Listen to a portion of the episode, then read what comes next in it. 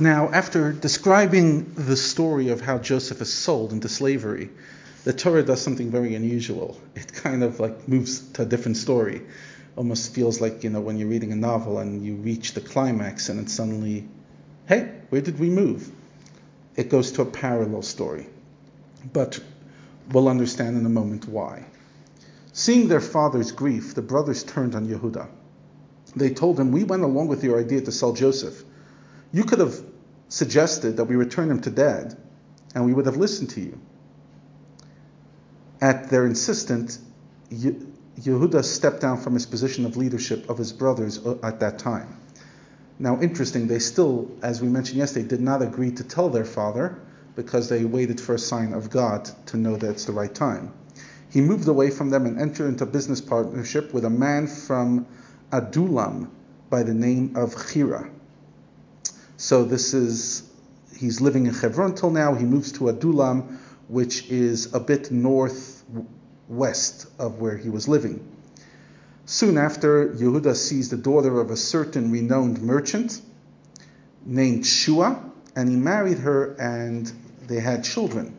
First was a son named Er, then a son Onan, and then a son Shelah.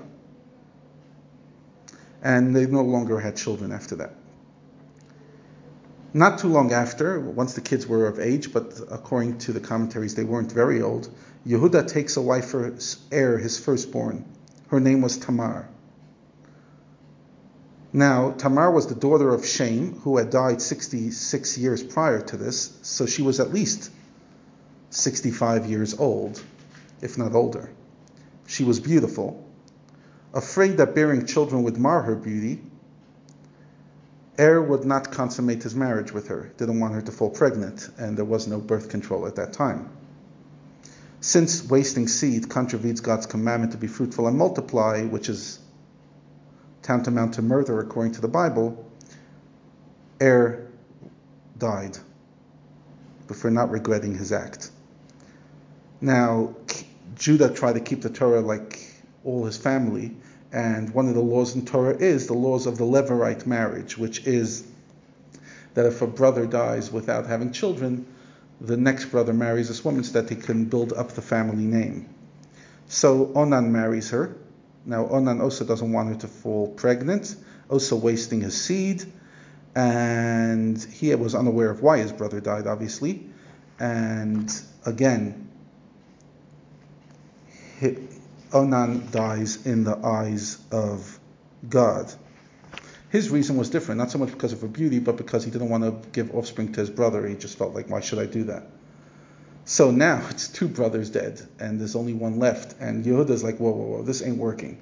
Technically, Tamar should marry Shelah, but instead of having her marry Shelah, Judah t- says to his daughter-in-law, remain a widow in your father's house for another year until my Shelah grows up. In truth, he had no intention of marrying her. He thought if he marries her, he'll die as well. He did not know why they died.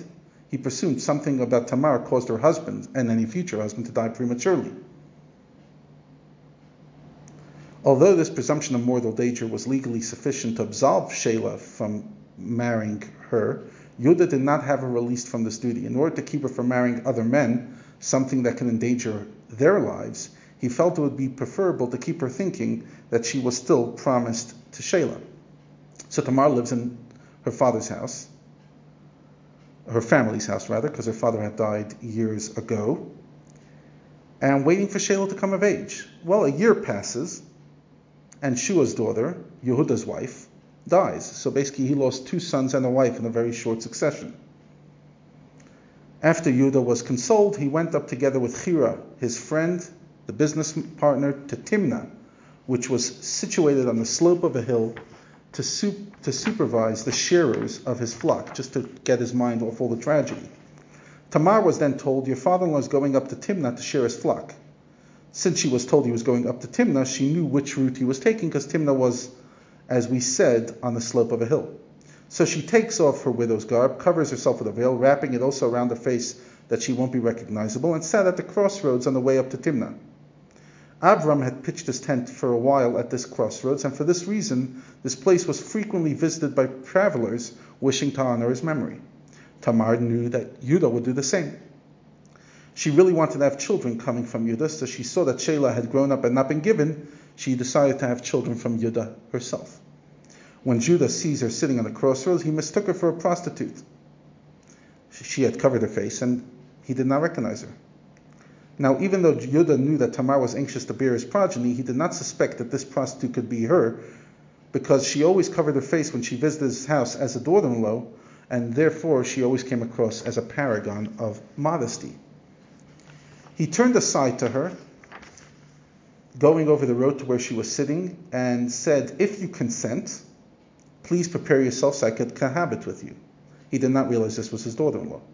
Had he known this was Tamar, he would not ask to be with her, since having relations with her was presumed to lead to death, as had happened to Er and Onan, his very own children. She replied, What will you give me as payment? He said, I will send you a kid goat from the flock. And she replied, Yeah, but that's not now. What security will you give me to the flock? He said, What pledge should I give you? And she answered, Your signet ring, your special cloak, which is a sign of status in your family, which seems to imply, as we said earlier in the parsha, that he had a special cloak from his father as well, and the staff in your hand. Tamar specifically requested these three items because she was sure that Yehuda would try to get them back, and she could later use them to prove her identity. He gave it to her, was with her, and she conceives. She arose and left, took off her veil, and once again donned her widow's garb. Yehuda sends a kid goat from his, with his friend Adulamite in order to get the security pledge from that woman. He cannot find her. He questions the people, Where is that prostitute who was at the crossroads? They're like, Hey, no prostitute here. He returns to Judah and says, I didn't find her. And everybody says there was no prostitute. So Judah says, Let her keep what I gave her as a pledge. Otherwise, people will start laughing at us. Look, I did send her that kid goat, but if you did not find her, what more can I do to fulfill my word? Because Judah had deceived his father about Yosef with the use of a kid goat, Hashem arranged that he himself would be deceived in a kid goat.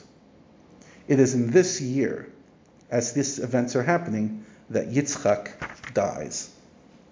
Some three months go by, and Yehuda is informed your daughter in law has not been married to anybody else since leaving her second husband, but obviously she was with a guy because she's pregnant. Now, when humanity collectively promised to have sexual morality after the flood, it agreed to punish priests' daughters, the daughters of priests, even unmarried ones, who act this way with the death by burning, echoing the Torah's decree that a priest's daughter who commits adultery must die by burning. Since Tamar was the daughter of Shem, who we spoke in the Parsha of Lech Lecha, was a priest, Yudah said, let her be burnt. Tamar was acutely aware of the gravity of the crime of shaming someone in public that she was ready to be burnt publicly rather than commit and shame her, her father-in-law. She therefore only let Yudah know indirectly that she was pregnant by him. As she was being brought to be burnt, she sent word to her father-in-law as follows: "I am pregnant by the man to whom these belong." And she added, "Please identify these items. Whose signet ring, cloak, and staff are these? Please acknowledge your God." She sends a private message Admit that you are the father, and do not cause three innocent lives to be married, to be ended, mine and that of the twins. Yehuda recognized these items as being his. Even though he had not technically committed any wrongdoing, since prostitution was not forbidden before the Torah was given with an unmarried woman, it was still embarrassing that a member of Yaakov's family had indulged, indulged in such an inappropriate act. Nonetheless, Yehuda chose to suffer public disgrace rather than let Tamar be killed. And that is considered greatness. He says, She is correct. She's pregnant by me. She was justified in contriving to conceive by me, since I did not give her to my son Shelah as I promised. And she felt I was ignoring my duty to make sure that she has children from this family.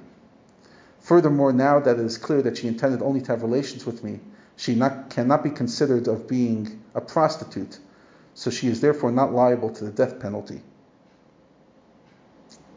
A voice from heaven then announced, I, God, am responsible for all this. Because Tamar was so modest whenever she visited her father in law's house, I ordained that the royal line of Jewish kings descend from her. I also ordained that the royal line should be descended from Yehuda. But when Aaron and Onan refused to father sons by her, I killed them and arranged for Tamar to have children with Yehuda uh, himself. Once it was clear that Aaron and Onan had died because of their own sins rather than because of Tamar's, Yehuda married her based on this voice. So he was never again intimate with her in the same questionable way he had been with before. According to one opinion, according to other opinions, he did not stay with her. When Reuven heard about Yehuda's confession for his inappropriate behavior, he was also inspired to confess publicly that he had wrongly meddled in his father's affairs, and this set a tone of accountability within the family. As Tamar was giving birth, the midnight wife saw that there were twins in the womb. Both twins were destined to be righteous. And it's in the merit that they were both righteous, unlike by Rivka, that only one of them was righteous, Yitz, uh, Yaakov, not Esav, that Hashem shortened the length of the pregnancy and she gave birth prematurely in the seventh month, and she didn't have to suffer the pregnancy much longer. While she was in labor, one of the babies stuck out his hand from the womb. The midwife took a scarlet thread and tied it around the hand to signify this one's first. Then the baby withdrew the hand. But as soon as he withdrew the hand, the other brother emerged, and his mother said, Wow, you pushed yourself ahead with vigor. And that's why she named him Peretz, breaking through. And because ultimately firstborn rights is by which baby's head comes out first, Peretz was considered the firstborn. Then his brother with the scarlet thread comes out, and they named him Zerach, shining, after the shining scarlet thread.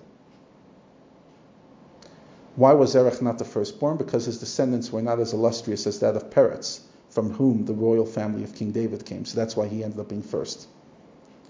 In the merit of Tamar's righteous intention to bear Yehuda children, these sons inherit Yehuda's strength and righteousness. So after discussing the story of Yehuda and the, really the beginning of the story of King David, which eventually leads to the Mashiach, we now go back to the story of Joseph. Why did we go on this tangent? Because remember, Yehuda only went away from his family because they blamed him for Joseph's sale.